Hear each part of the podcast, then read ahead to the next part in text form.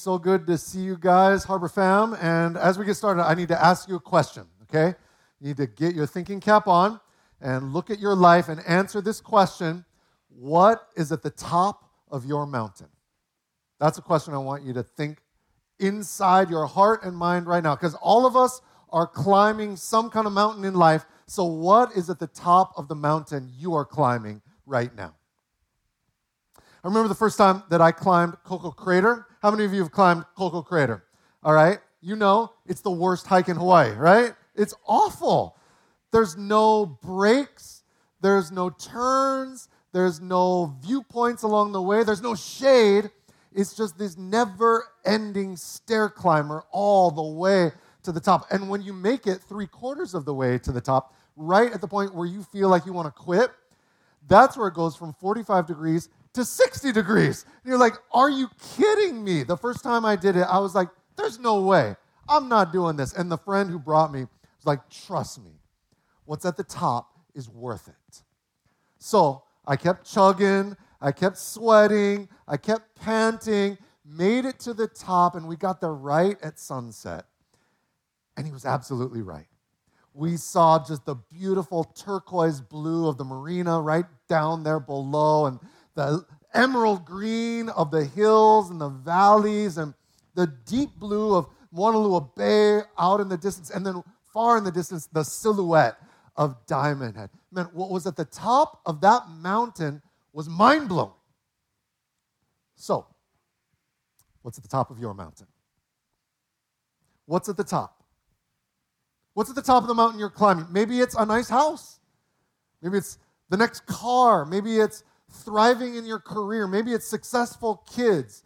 None of those are bad things. They're all great. The problem is when you get to the top of one of those mountains, I have a suspicion that the view might not be as good as you were expecting. Might. There's got to be something bigger than yourself at the top of that mountain. So, what is it? Well, Jesus is going to tell us.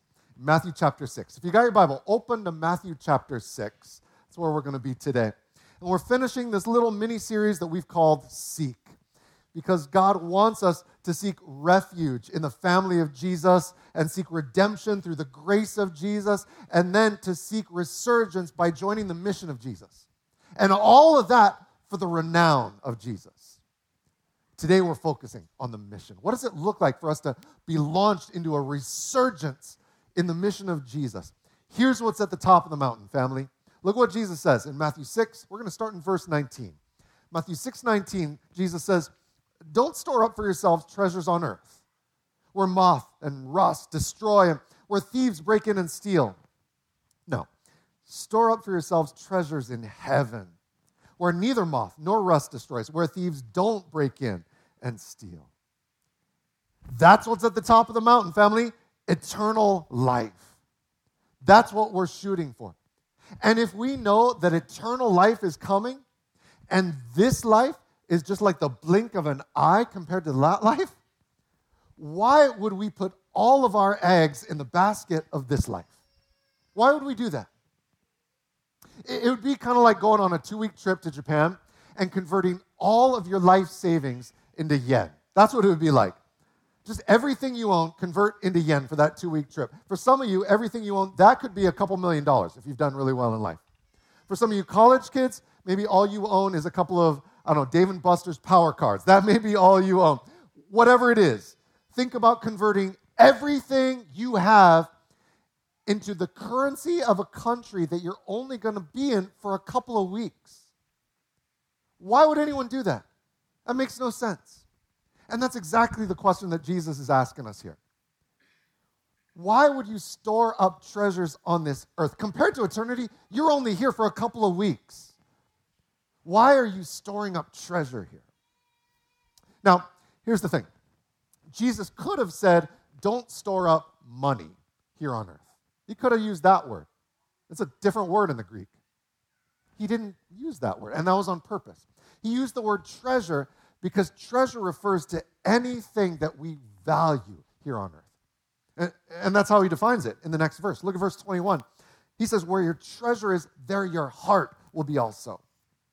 Your treasure is whatever you set your heart on, whatever you spend time thinking about, dreaming about, trying to get more of. That's your treasure. And that could be money, could be stuff, could be experiences, places on your bucket list, could be food, could be substances. That could be comfort or security or respect. And Jesus isn't saying those things are bad. Most of those things might be great. It's not a problem to own stuff. The problem is when our stuff owns us. That's when the problem starts coming. It's when your stuff defines you, when it drives you. That's when it becomes your treasure, because that's where your heart is. So, what is your treasure? What is it that defines you, drives you, wakes you up in the morning? What is it that you treasure? Maybe you don't know. I can tell you what your treasure is. You just have to answer this question. It's really simple. Just fill in the blank. If only I had blank, then I would be happy. If only I had blank, then I would be happy. Or you could also do it on the flip side. If I ever lost blank, then I would be miserable. Whatever you fill in the blank with, that's your treasure. That's your treasure. And treasures aren't usually bad in and of themselves, but treasures can be bad for you when you're storing up treasures for yourself. Instead, Jesus says, store up treasure in heaven. Store up treasure in heaven. And that's something he says you can do right now. So maybe you're like, okay, that sounds nice, but what kind of treasure can I store up here that I can take with me into heaven? That is a really good question. So let's think about it. It can't be your car, can't be your house, can't be your 401k, can't be your Dave and Buster's power cards, can't be any of those. You can't take those with you. There's only one thing that you can build here and take with you for eternity, and that's relationships. Relationships is the only thing you can take with you. So that's the treasure that you can store up now and keep for eternity. I love how Jesus says it in Luke 16. Look at what he says. I tell you, make friends for yourselves by means of worldly wealth, so that when it fails, they may welcome you into eternal dwellings. In other words, use your treasure in this life to help people meet Jesus, and those relationships are going to be your treasure in the next life. Those are the people who are going to be welcoming you when you march up to the pearly gates. Those are the people who are going to be throwing you a house at when you march up into heaven. So use your time, use your energy, use your gifts and skills and talents and money to make friends that you'll keep forever. That's the treasure that Jesus is talking about. That's what's at the top of the mountain that Jesus wants you to climb. And so, this right here, this is why Jesus wants you to join his mission. Number one, to connect to build connections and relationships. Because, family, when you are on mission with Jesus, you are going to make relationships, build relationships, form relationships that last forever. Like five years ago, when we first bought this building, we were doing all kinds of renovations because it was kind of an old, grimy warehouse that we needed to turn into a warm, welcoming space like we have now. So we had teams of volunteers here six days a week for three months straight people working all the time. And so I remember one day we were painting that wall right there. I was up on a ladder painting the top part of the wall, and there was a young guy and a young gal down below painting the bottom part of the wall. And I was just kind of listening to their conversation from on top of the ladder, and they were starting to ask each other questions like, like you know, guys and girls ask when they're when they're kind of circling around each other. You know what I'm talking about? Like when dogs sniff each other, that kind, you know? people don't sniff each other, praise God, but they ask each other questions like, if you could be any superhero, what superhero would you be? I'm sitting there on the top of the ladder just listening to this conversation unfold. If you could only use one emoji for the rest of your life, what emoji would it be? And I'm just dying up top, really trying hard not to laugh as I'm listening to this conversation go. So the thing is, an hour later, their conversation got a lot deeper. And then six months later, I was doing their wedding right on this stage, right here.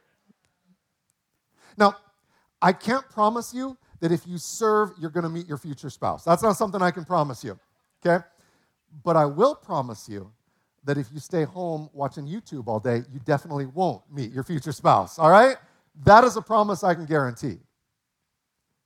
It might be a marriage relationship, might be a beautiful friendship, might be just an eternal relationship that you form because you're on mission with Jesus. So join the mission of Jesus to connect. And then number two, join the mission of Jesus to care, to, to find something outside of yourself to care about.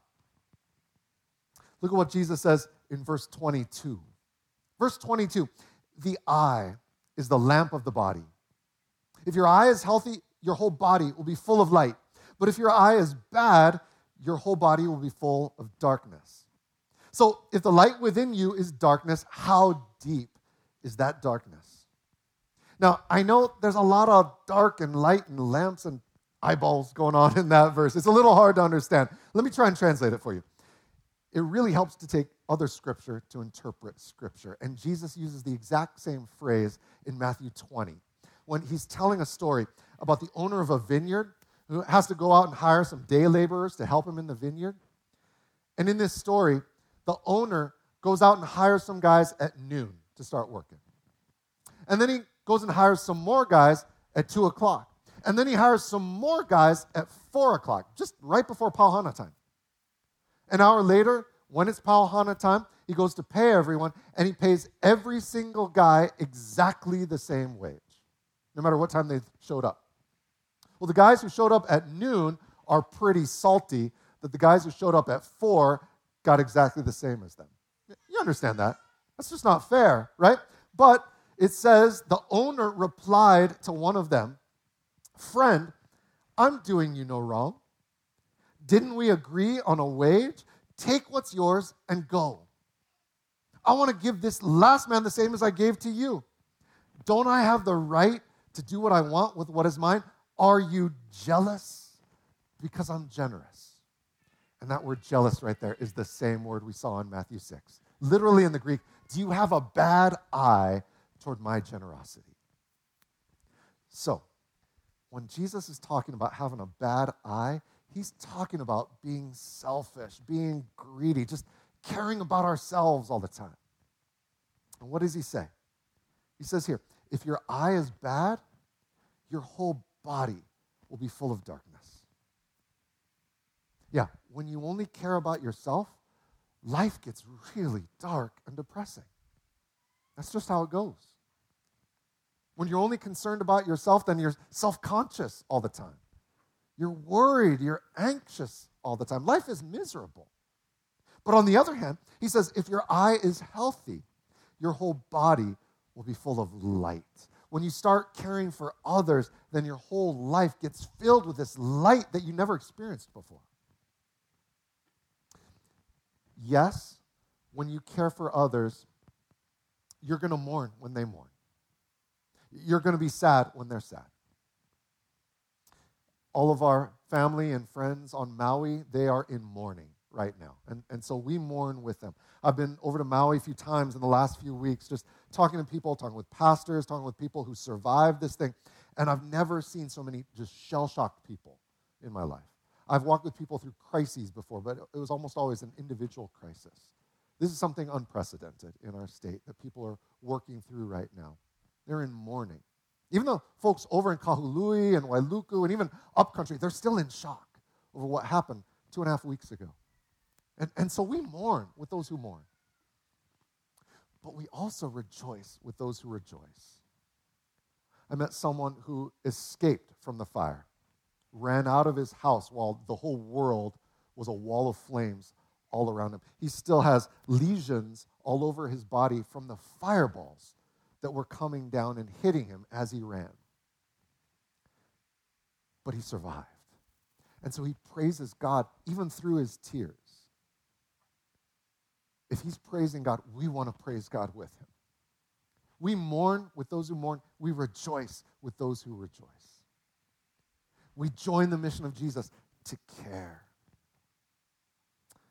And then, number three, we join the mission of Jesus to contribute join his mission to, contribute to something bigger than yourself.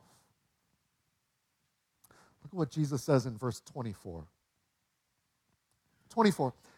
No one can serve two masters, since either he'll hate one and love the other, or he'll be devoted to one and despise the other.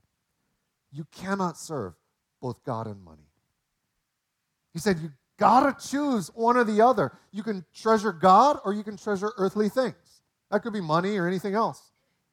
And Jesus says, whichever one you choose, you're going to end up hating the other. And we got to interpret that well because when we hear that word hate, we automatically think just a emotional, violent kind of reaction that people have. But that's not how the Bible usually uses that word hate. In the Bible, when you see that word, it usually means something more like reject or avoid or ignore or, or just kind of drift away from. And so Jesus is saying if you serve God, if your life is wrapped up in God, you're just going to naturally start to drift away from the things that you used to think were so important. The things you used to get all worked up about, trying to get them, trying to keep them. They're just not going to be as important to you anymore. But that's the choice you've got. There's only two options we've got, family serve God or serve yourself. Build God's kingdom or build your own little sandcastle. That's the choice.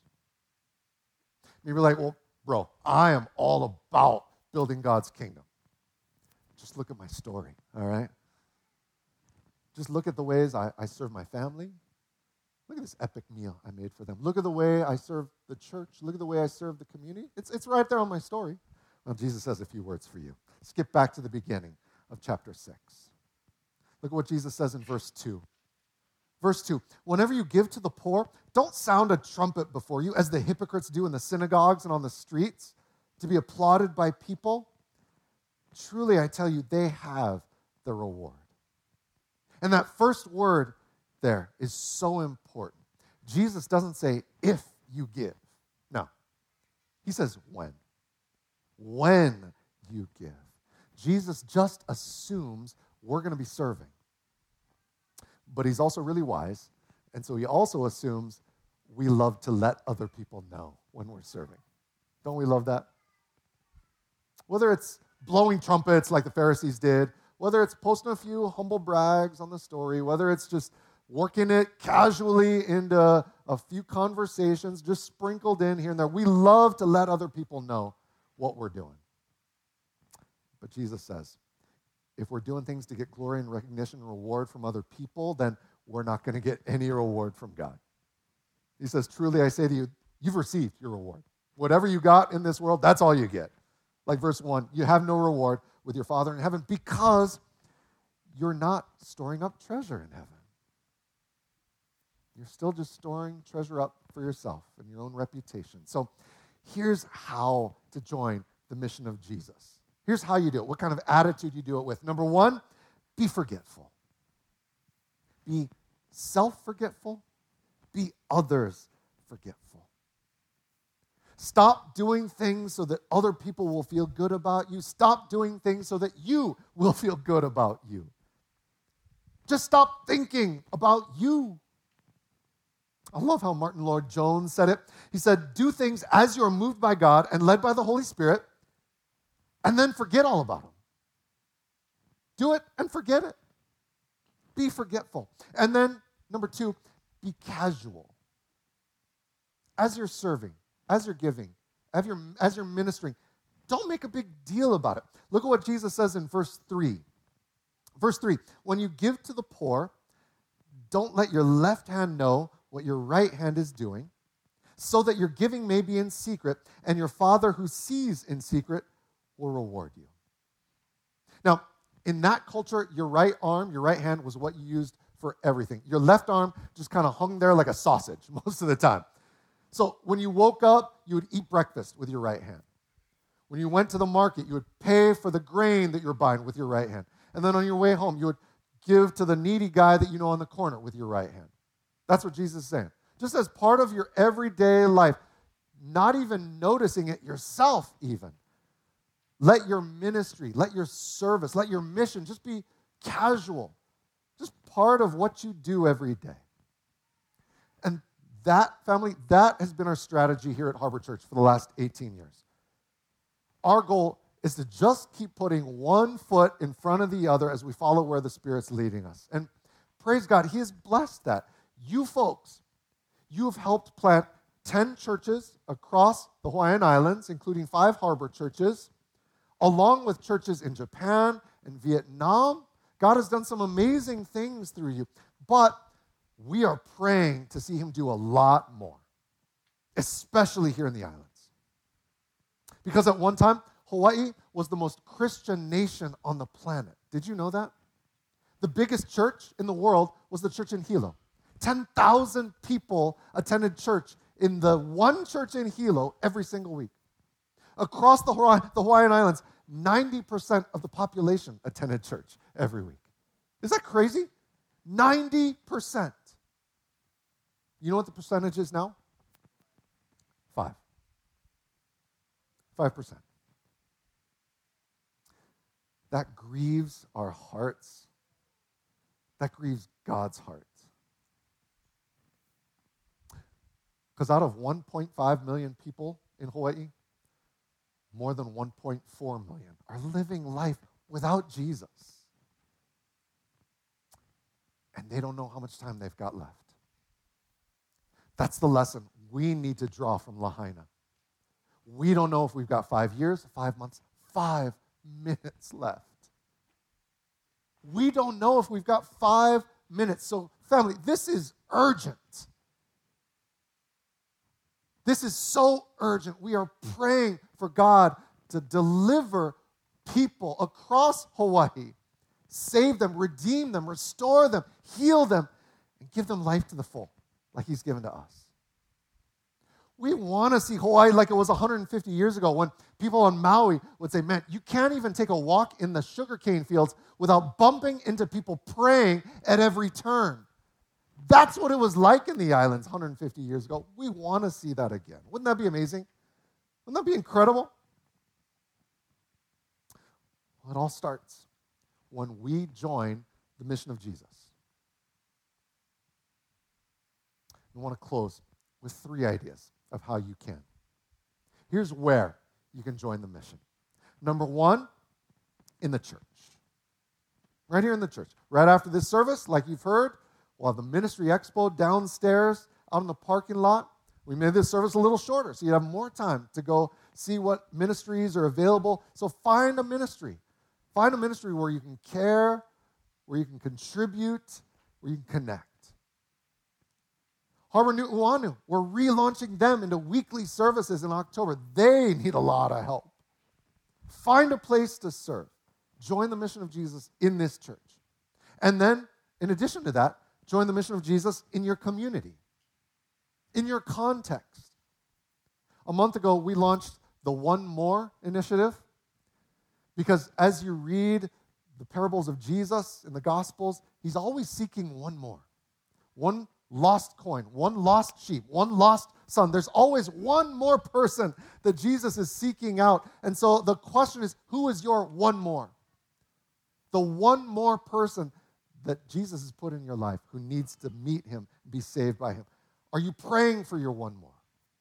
Are you taking initiative with your one more to connect them to Jesus and connect them to the family of Jesus?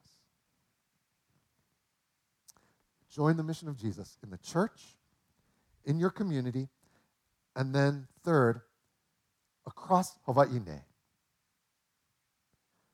There's opportunities and growing opportunities especially in response to what's just happened on Maui. We're in the process of forming a long term plan for ministry on Maui. We've got uh, partners there, about seven, possibly 10 local churches right there on Maui that we're going to come alongside as they minister. And in a few months, we're going to need some of you. We're going to need trauma care counselors to help people who are grieving in ways they don't even know yet because they're just two weeks into this. We're going to need educators to help come alongside displaced students. We're going to need business minded people, administratively oriented people to help folks on Maui navigate governmental bureaucratic red tape. In a couple of months, we're going to need you. because there is a big mountain that God has for us to climb. And at the top of that mountain is a treasure that we can take with us friendships that last forever.